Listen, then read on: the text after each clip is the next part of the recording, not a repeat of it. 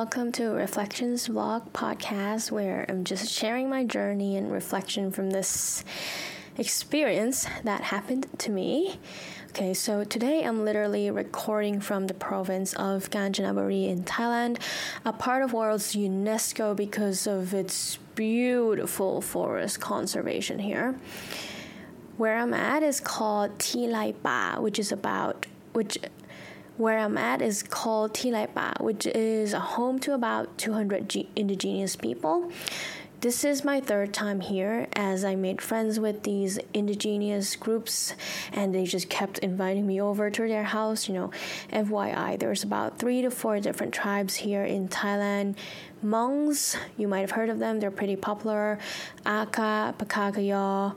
I'm with Pakagayaw tribe. They are known to be very, very friendly. This is about 6 hours of concrete paved road drive from Bangkok. Yes, I've said concrete, you know, to the west of Thailand, which is near Myanmar already. And then from that, we do a 4 hours off-road drive into the village from the province center. And that was some tough road journey. You know what happened yesterday that made this episode happen? You could guess. So we got to Kanchanaburi's city center to meet our indigenous friend Somporn, and he's supposed to take us on this monster truck, you know, big ass wheels, with chains. It just doesn't look like a normal Raptor truck. Like even a Ford Raptor couldn't get us in there, right? And we're supposed to get to his home from that vehicle. So we got into forest about an hour in riding. We're at the back of his trunk, you know. There was this one old man in the passenger seat. So I was with 2 other friends and 2 other old men, grandpa's age, in the trunk, returning to the village too. So the 2 old men sat at the back with us, and they looked quite at home actually, while my friends and I were clinging onto the truck's rails as we're being thrown left, right, and center from the rocky roads. I used to love roller coasters, man, like all the Six Flags, Disneyland stuff, but whoa, after that ride, I'm like, no more fake roller coaster, this is the real one. Yeah, you don't need to go to any more theme parks, period. So we all have these trees hitting our face as we go through the forest, and suddenly, bam, the car stopped. And Somporn, who is driving, twisted the car into a curve, and we're like, what's happening? And he's like, get down, you're walking. I was like, okay, how far? And he replied, take your flashlight, it's 5 p.m., the turbo's busted. Just follow the old men, they know the way.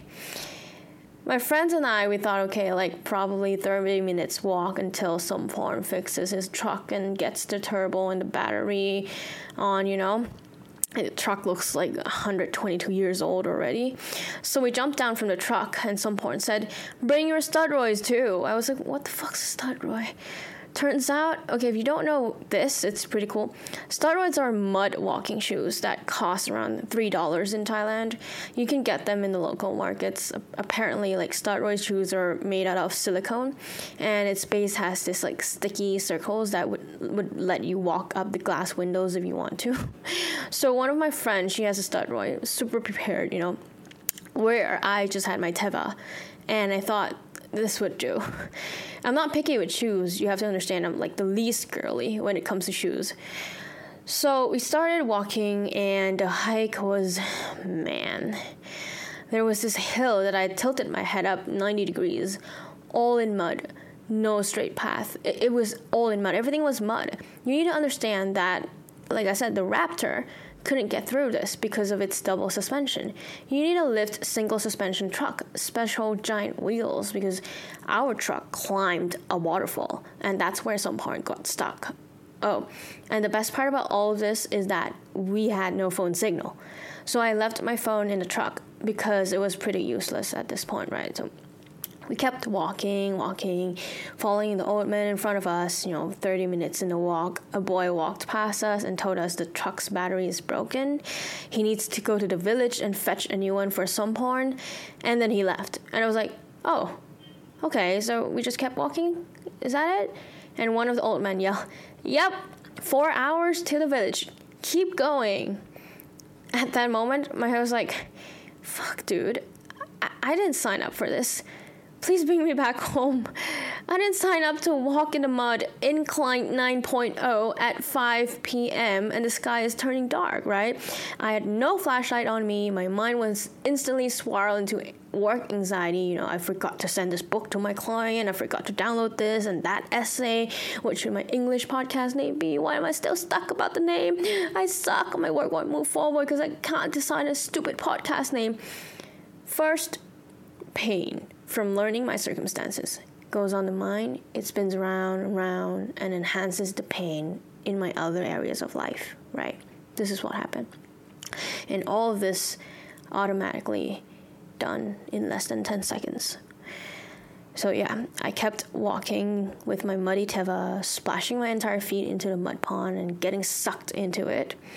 My friend with the Staroid is now back in her normal slippers because the mud was too thick and heavy. It's literally eating her shoes.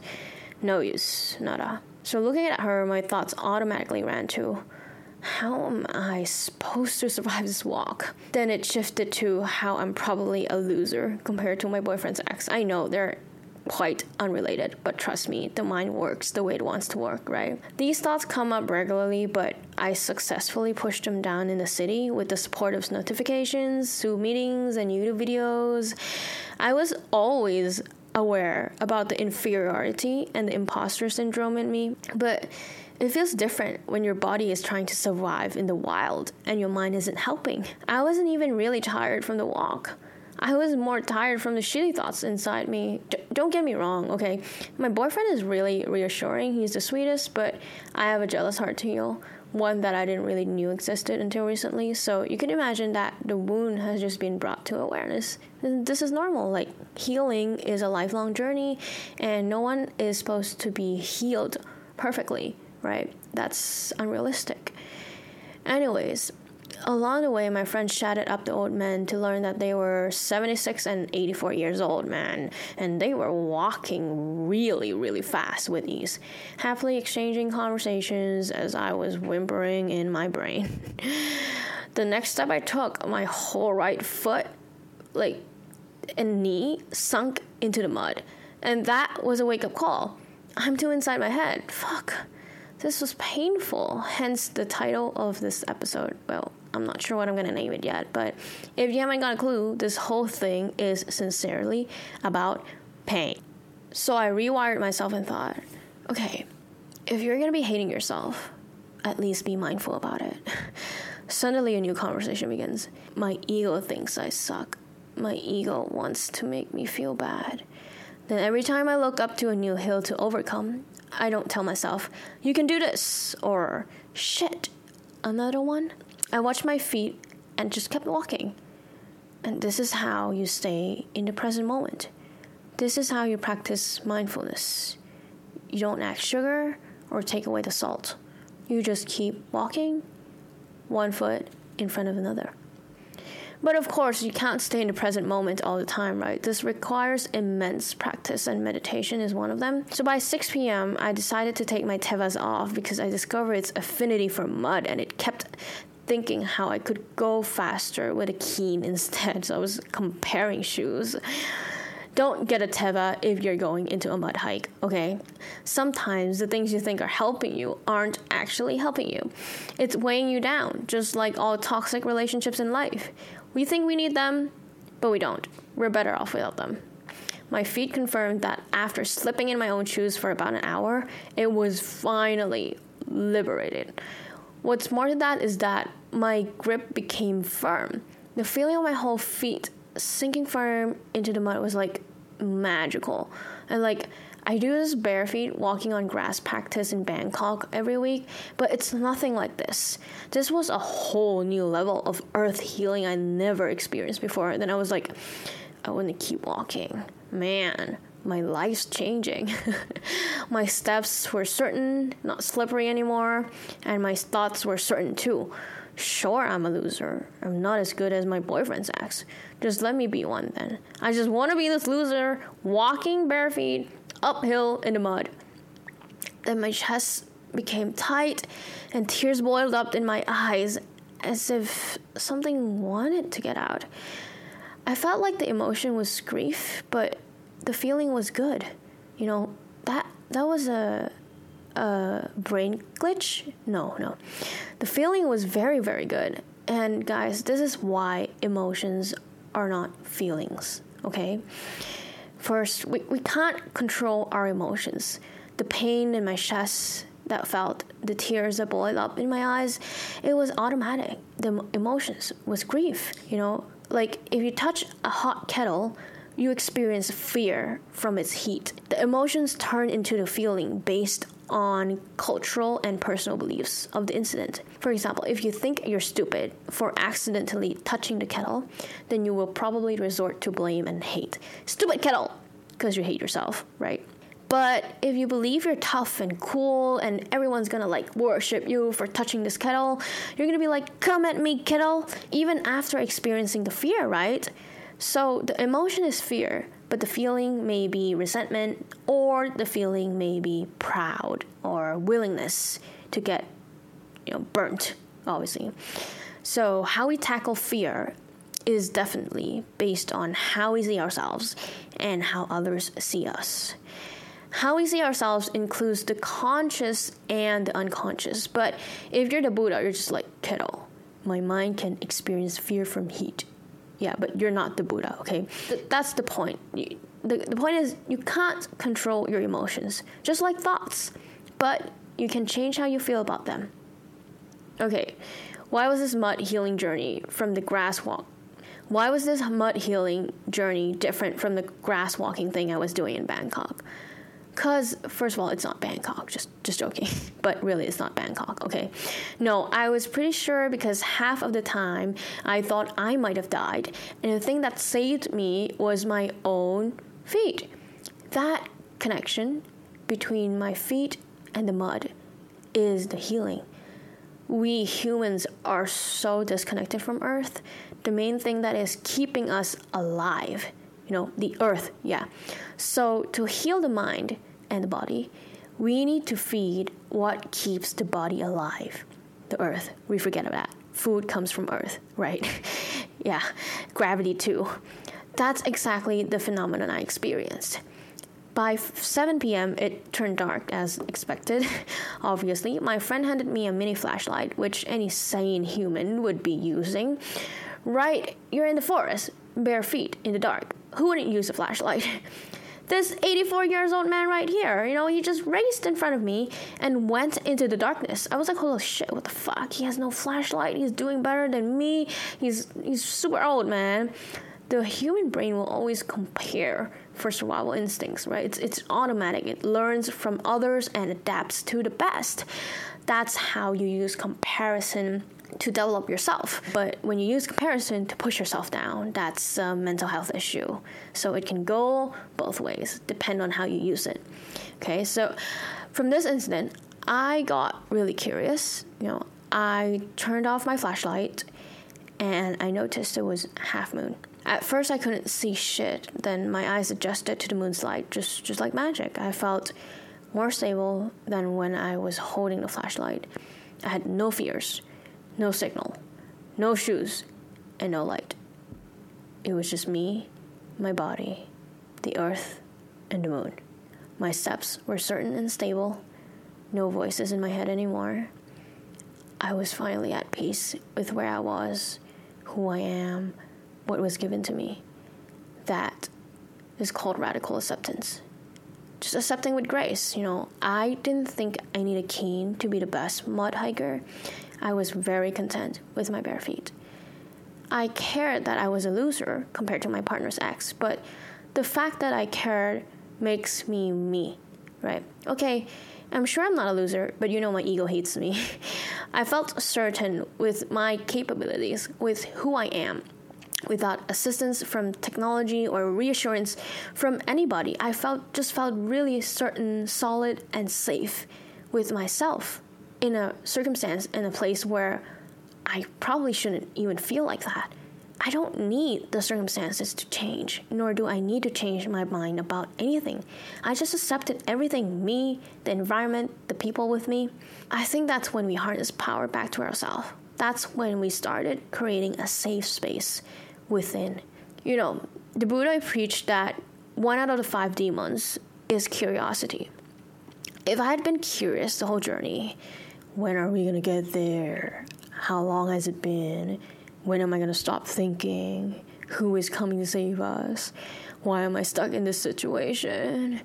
I would have been very, very, very fucking miserable. But I chose differently. I chose to just be aware and just accept it. I have to say, the journey was painful, but pain without cause is just suffering. Pain with cause is enlightenment. And awareness is the difference between suffering and enlightenment. So, for this episode, I wanted to advocate you all to go do some grounding practice exercises. Get connected to the earth. Why do we feel anxious, right?